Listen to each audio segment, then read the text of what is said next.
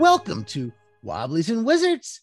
I'm your host, Logar the Barbarian, and I've got a special guest with me today, Jason Brannon from the Cincinnati Adventurers Guild. Jason, what is the Cincinnati Adventurers Guild? It's kind of a grouping of friends and mutually allied people that play games together.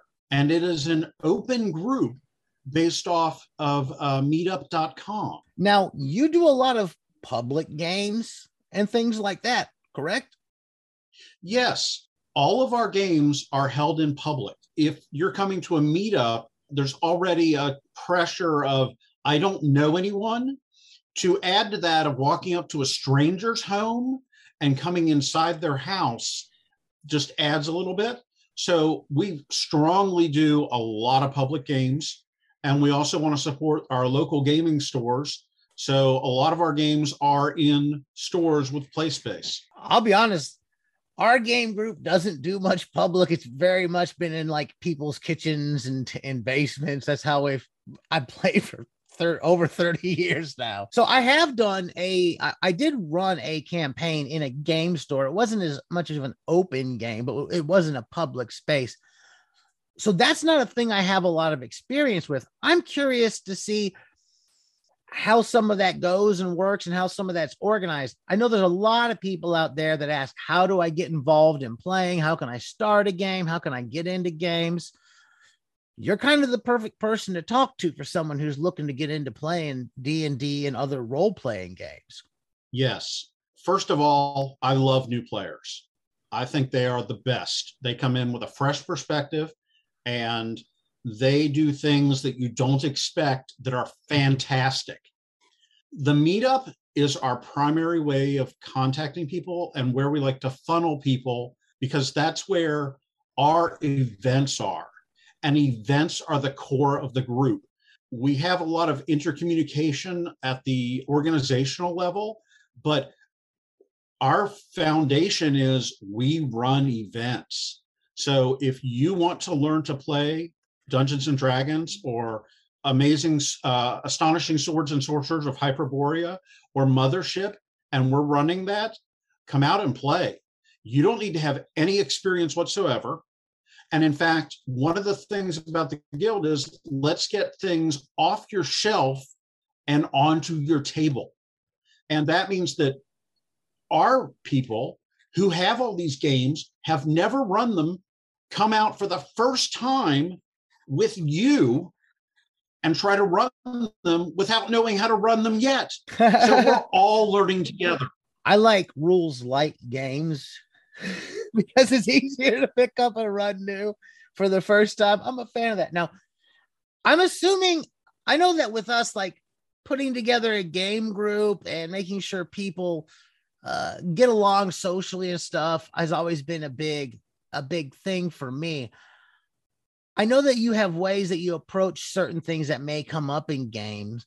And I was curious to learn a little bit more about some of those things that you have going on, some of those safety tools and stuff like that that may be used when running games. Could you perhaps give us a, a better idea of what you're doing there? Absolutely. We have learned over the last eight or nine years that anybody can show up to a game and we don't necessarily and we do not have control over who they are and what their background is. Now that doesn't mean we get a lot of people that are inappropriate but you never know someone's background. So what we use are safety tools that are called the x card the o card and lines and veils. Um, and then there's positive reinforcement we can use called dreams and wishes Oh, I'm not familiar with some of those. I, I am familiar with the X card concept. So could you could you uh, expand on some of those and explain them to me? Because I I'm I'd really like to learn a little bit more about some of this. you would you like me to recap the X card to go yeah. into the O card? I think okay. that we should, uh, just in case listeners don't know what the X card is, because maybe not everybody's heard of it. The X card is a safety tool. It's basically a uh, an index card with a black X on it and you either put it in the middle of the table or everyone has one in front of them. If anybody is uncomfortable and not having fun at the table because of what's going on in the game, you can reach out and touch the X card. Immediately play pivots and we go away from whatever we were doing. There is not a discussion, there is not an explanation. Someone is uncomfortable enough that they have to reach out and touch the X card. Um, the O card is kind of the opposite of the X card. Reaching out and touching the O card means you're pushing my boundaries, but I want to see where this goes. So it's kind of a positive reinforcement tool, or you can go, we're close to something. So just be careful. And you never know what someone's background is going to be. I'm going to say that because I'm going to give examples. Yes, please. Um, and I'm going to give examples talking about our next thing uh, lines and veils. A line is something that your game will not cross into. For example, very common lines bigotry, slavery, sexual assault, anything having to do with that. We put a line and say that is not something we want in our games. But there are things where things come up. Uh, for example, a romantic scene or interrogation of a prisoner and that would be a veil. It's kind of a screen wipe where you just go, we're going to draw a veil over that portion and go to the aftermath where you wake up sweaty and flushed or you know you come out of the chamber wiping your hands off and you go to the next thing. I think i do veils all the time without having a name for it. I was like okay we know what happened. Moving along. I've done that quite a few times in game. To give you an example I have an acquaintance friend who is a dog person. She is absolutely a dog person. Her dog died and she was upset. And a few weeks later, she is playing in a role playing game, a Dungeons and Dragons game, as a ranger with a beast companion. And then her beast companion got in jeopardy in trouble, had their life threatened. At that point, she reached out and touched the X card. Mm-hmm. That is not something you would necessarily cover in an average game that you would think come up, but it's something that made her uncomfortable and made the game not fun. So that's where the X card comes in.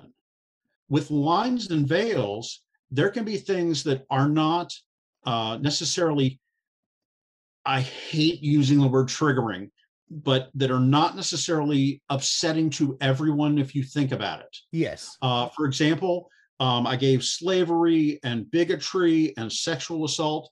Someone came back to me and said animal cruelty, no violence against animals. Another one that has come up, no spiders. So in our game, we will not have any spiders. We will not have any honeybees whatever that thing is, we put it out there and say, none of this. That's really the best safety tool advice I have, other than if you're gaming, especially frequently with people you do not know, use them because you don't know who you're gaming with. Yeah, that, that makes sense. I've, I mean, I've been honest, we haven't really used a lot of those in our game group. We often know our gamers perhaps it's a discussion we should have. But yeah, I'm uh, definitely for a public game. Uh, I think those are amazing tools. I would want to use those if I was running a public game with a bunch of folks that I did not know. And I know sometimes, like some people may be like, oh, but I'm trying to run a horror game. At the same time, you can still put out there, okay, this is horror. It has these elements. I've seen people doing that as well. That includes certain forms of this adventure is a body horror game. It includes these elements. You might not want to join in a body horror type thing if that's not what you're into. I say body horror, but I'm not 100% sure I know the definition of what body horror is. I just, it was something I, I saw I have, as an example. I have run body horror things before. For example, uh, a Cthulhu game where someone's skin had been stripped off to the point where it was desiccated and oozing pus. So that sort of vivid description of bodily parts and uh, somebody's being hurt in a unique way, that's definitely body horror. and you know going into graphic descriptions of that for horror games to make people feel that fear and that uncomfortableness as part of that. But when you cross over into i'm actually unhappy with the way you're describing this. This makes me uncomfortable i am not having fun right now i am i am like cringing in my chair that's where these things come around with like body horror yeah, that would be a useful tool to have, I believe. A lot of people, I'm going to change gears on us here and talk about some other stuff. Because a lot of people out there are asking how they can get involved in games, how they can start their own games. They have a hard time finding other players. They may not be here in this area, Cincinnati, where the Cincinnati Adventurers Guild is. I'm curious if you have any kind of suggestions on organizing something similar to what you have going on, what you've found useful in in getting players out and things like that. I will talk about what we do. Something that we've come up with is if somebody else wants to do what we're doing, we don't want to come in and take over the organization and necessarily expand ourselves. What we can do is tell you what we've done in the past, what we're doing in the present, and why we're doing it this way now and how it's working for us. So um, I'm going to speak about things we've done more than I'm going to speak about like general advice. General advice, meetup.com is excellent because it's all focused around events. Facebook groups having to deal with role playing, regional areas, Dungeons and Dragons, all very popular. National or international groups that focus on a genre of a game may lead you into local people. For example, Powered by the Apocalypse, OSR, First Edition AD&D. Any of these may lead you into somebody. Your local gaming store is another one if you have one. Get in there and put up a little flyer and say, I'm looking for a game or tell the owner or the manager, I'm looking for a game. Do you know anybody? A lot of this is word of mouth. It is an organic thing passed from person to person. My experience growing up is fourth grade in 1983. I was exposed to Dungeons and Dragons by a friend at a sleepover. And that's the sort of thing that happens. You've got to kind of know somebody to know somebody who knows somebody. And then you kind of put this thing together. Have you found that's kind of your experience, Logar? Most of my gaming when I got into it was with my friends that I knew, and we kind of simultaneously were getting into the thing and, and teaching each other.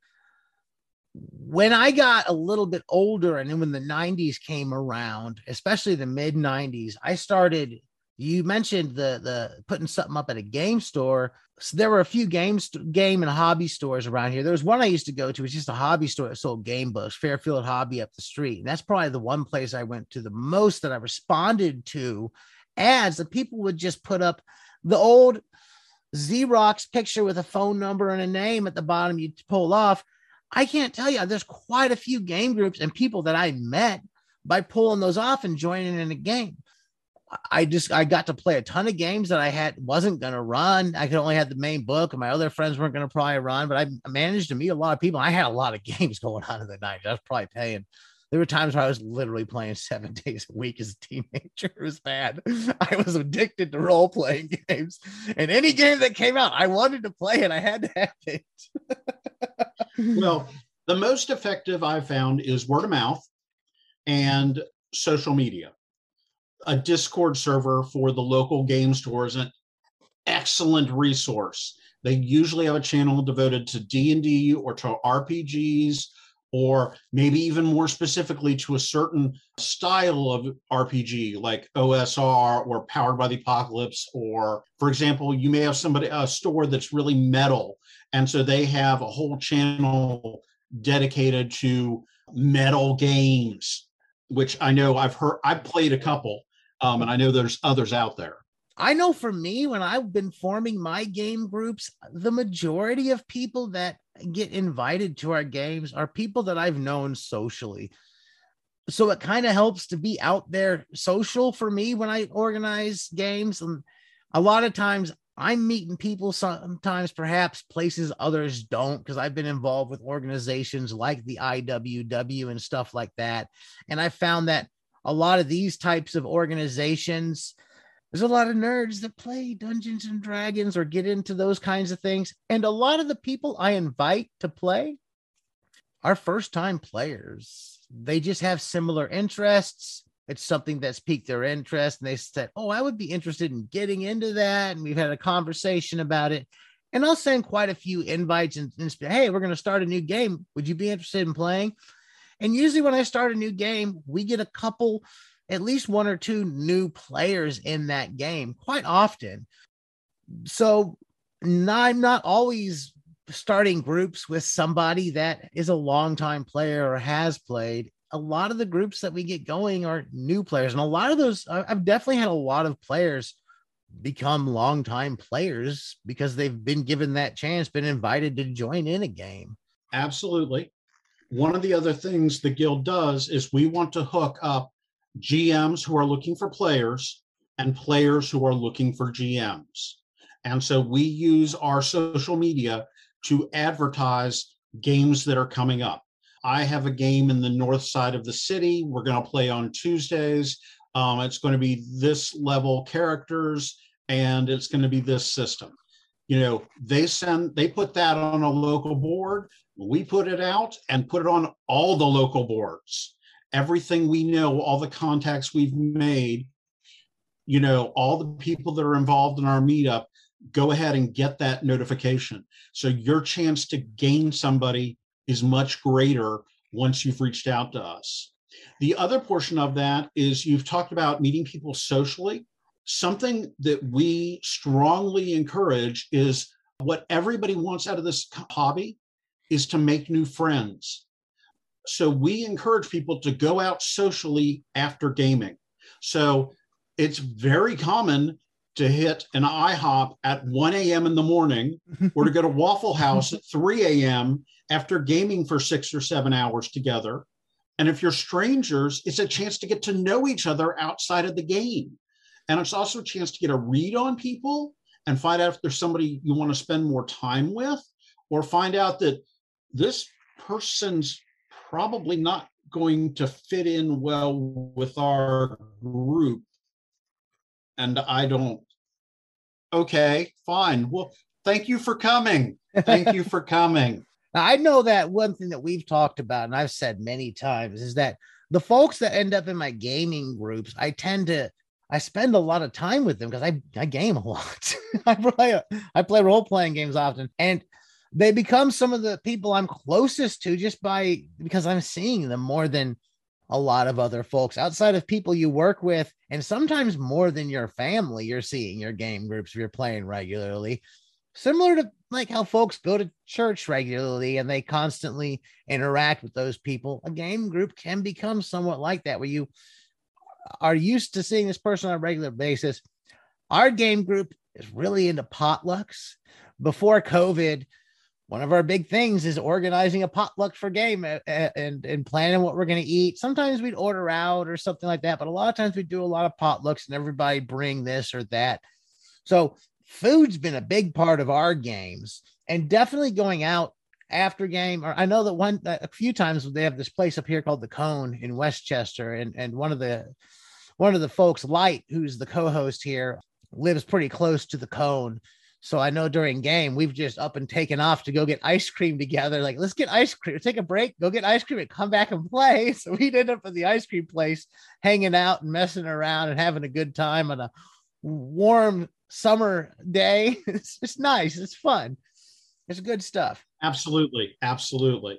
The social element of role playing games to me is an important element. And I've often said, you know, outside of the organizations that I've been involved in, most of my social, the biggest part of my social life has been role playing games and the people I know from role playing games. Well, pretty much the only people I know are from gaming. Uh, to give a little bit of personal history, I took 10 years off of gaming to raise my daughter as a single father. Once she left home and I got a little bit of empty nest, I got out and started gaming again. I had lived in Cincinnati for 13 years, 14 years. I'd not met anyone here that I could consider a friend, not through work, not through common uh, interests, which was like computer games, but nobody I was really close to. Since I've gotten involved in gaming in 2013, I met so many people. I know so many people. I have made good friends for the first time since high school. where you you know where you really have those friends or in college where you're spending 12 hours gaming on a saturday you know this is the first time i've had that bond with people again in a long long time yeah i i will tell you now as i was i, I was a single father raising two teenagers and oh they're teenagers now um but when they were younger it was harder for me to game more regularly and a lot of the folks that I knew were also parents, and it was hard for them to come out. So we'd get a, a few games in a year if we were lucky at times. But it was hard gaming when they were younger. As they got older, it was easier. It, it was progressively more easy to keep a regular game. We've kept a I've kept a regular game group for at least a decade or so now and that's been good. But before that, it was hard to get people to play regularly just because of that logistics of it's me and the kids. And i gotta you know when they're so young they need a lot of attention. As many public games as i do i'm in three games a week two of which are private. I'm the newcomer at nine years in one gaming group because they've been together nearly 40 years gaming together. Can i ask what y'all are playing everything i mean currently we're playing Star Wars D6. We just got done oh, with uh, we just got done with Prowlers and Paragons as a break from Star Wars D6. Oh, and I know you yeah. just talked about that. Well, um, Leonard, Leonard is uh, Leonard comes on here. Leonard's plays in our uh, our astonishing swordsmen and sorcerers of Hyperborea game on Wednesday night. He's he's an awesome feller. He's will probably be on here in the very near future. I'm hoping again too. So Fate Core, D and D Fifth Edition, D&D previous editions, Cyberpunk, powered by the Apocalypse games like Monster of the Week. I've done some game designing and we did a, a run through of the fourth iteration of my game, you know, and we the Fate core system lends itself to multi-genre games. So we played it in like a fantasy city setting. We played it in a rough jungle kind of gamma world area. We've used it to play superheroes uh, along the lines of Mystery Men.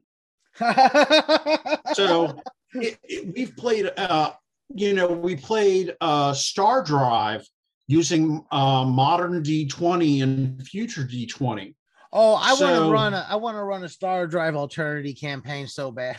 I got so much of those oh books there. Guess what I'm starting this quarter? Guess what I'm starting this quarter? Stars oh, without number. Oh, there we go. Drive. That's uh, cool. I'm doing just... a couple of one shots to get familiar with the system and to see if I want to tweak it any, and then I'm ready to start a story arc. I, I just backed really... that that that uh Kickstarter they had. So I'm really looking forward to that that print of that book coming in that stars without number. Um, hopefully it's here sooner than later. I've not really had a chance to go through it, but I, I'm I'm excited. I've heard some great stuff about it. I'm excited. there it is. For all of you, those of you that can't see but can only only hear, he's holding up the Stars Without Number uh, book right now. But yeah, that the the offset print, the one that they just put out, I backed that on Kickstarter. I hadn't picked it up on print on demand, and then by the time they put that out, it was too late to pick it up. So I was like, oh well, I'm gonna back it and get it. Didn't have enough to get both the Worlds Without Number and the Stars Without Number. I was like, eh, I can't spend that much now, but I'm gonna at least back the Stars Without Number. I've got so many editions of the fantasy role playing game. I buy a lot of retro clones too. Sometimes it's like, how do I need another edition of the fantasy role playing game? I got introduced about the same time as the guild was founded into independent role playing games. So, in addition to being, because it was 2013, OSR was pretty much at its uh, one of the one of the strong points. So, I got involved in Beyond the Wall, Hyperborea, Lamentations of the Flame Princess. But I also got exposed to Fiasco, Microscope, Dread, 10 Candles, Our Last Hope, First Contact, Hollow Point. I mean, I can keep going on and on about little independent games that I picked up and had the chance to get to the table at least once. Just because of having the opportunity to put it on the table once and finding people to play with. And I have acquaintances who are also into indie games. So anytime we put out an indie game, they're like, I want to play it. and I have people that are loyal to me as a game master that it's like, I want to play in Jason's game, no matter what he's running. Yeah. You know, I've got some of that, yeah. that personal uh, loyalty where I've built up some, some credibility. Yeah. That 10 candles was just brought up um, by a longtime gamer buddy of mine, one of my buddies I played with since the, since uh, since sometime in the 90s. The group that I played with originally was in a completely different because I moved as a teenager in the early early 90s um, when I was in high school. So the original group I started with was not the group I continue to play with or interact with as much these days. But there's a few folks that I played with back then that I still keep in contact with. And he actually just brought up that 10 candles. And I think me and him are going to try to get a game of that going here hopefully in the next couple months run at least a one shot and kind of do a review of it. I had not heard of 10 candles, so he just brought it up. so that's new to me. I'm excited. 10 candles falls into that dread category. It's a role playing game that doesn't necessarily use dice. And I have a whole little kit for 10 candles that includes a bag of votive candles, an urn to burn things in the middle of the table. Oh, fun. A lighter, you know, little glass vases so that the votive candles don't accidentally blow out. you know, scissors to cut the character sheets into fourths so you can use them the way they're supposed to be used. But it's all in this box that I have to take when I want to run 10 candles. Now, if, if the listeners have not heard of 10 candles, I think what I understand, the game is very focused on like you do it in the dark, you light candles and stuff like that. It's about setting the mood. Go you want to explain it? It is a game of what they call tragic horror because you are guaranteed to die by the end. There is no continuation of your character. You start out with 10 candles lit. When all the candles are out, the game is over, the darkness has overtaken the world, and that's the end of your characters right there. But and if a candle goes out for any reason, it stays out. So if you have a wind or if you somebody who accidentally knocks something over and puts it out, it's out. Game oh, effect no. is you're sitting in darkness. Uh, as you're playing, you have character traits, and when you use them for mechanical effects, you burn them. You literally set them on fire, and bask in that slow light before it dies away from you. And they recommend as a staging tool, everybody go around and do a voice recording at the very beginning of the of the session of what's going on with their character. The last candle goes out, you replay that voice recording of all the people that were did not survive. Ah. and these were their last thoughts. That's great. It sounds like fun. I'm excited to play that. It'll be fun. I think we've got a place picked out that we're going to be playing to that'll really work well with. But that's we're coming up on time. We're about we're about reached it. It's been about 30 minutes. We're trying for the 30 minute episode here. I want to thank you for coming on. I'd like to ask you to tell folks where they can find you online, how they can get a hold of the Cincinnati Adventurers Guild, especially if they're in the the Southern Ohio Valley area, how they can find you and get involved in a game or so on meetup.com, search Cincinnati Adventurers Guild. On Facebook, search Cincinnati Adventurers Guild. There's no abbreviations. I will give out my email address because I am the lead organizer, storyteller at fuse, F-U-S-E dot net. You email me, I will get back to you. You know, if you're in any of the local groups feel free to reach out to me. I'm an administrator of several gaming shops, or excuse me, at least one gaming shops meetup, and I'm an uh, an admin in another gaming shop's Facebook page. And I'm in other organizations like people that are into miniatures, and I'm part of their organizations, and I'm kind of their role playing contact, whereas they are my miniature gaming contact. So there's no like direct way to get a hold of us, but if you search, you can mm-hmm. find us. And, you, and if you're looking for a game in the Cincinnati area, the Southern Ohio Valley area, you can find one at the Cincinnati Adventurers Guild. I want to thank you all for listening.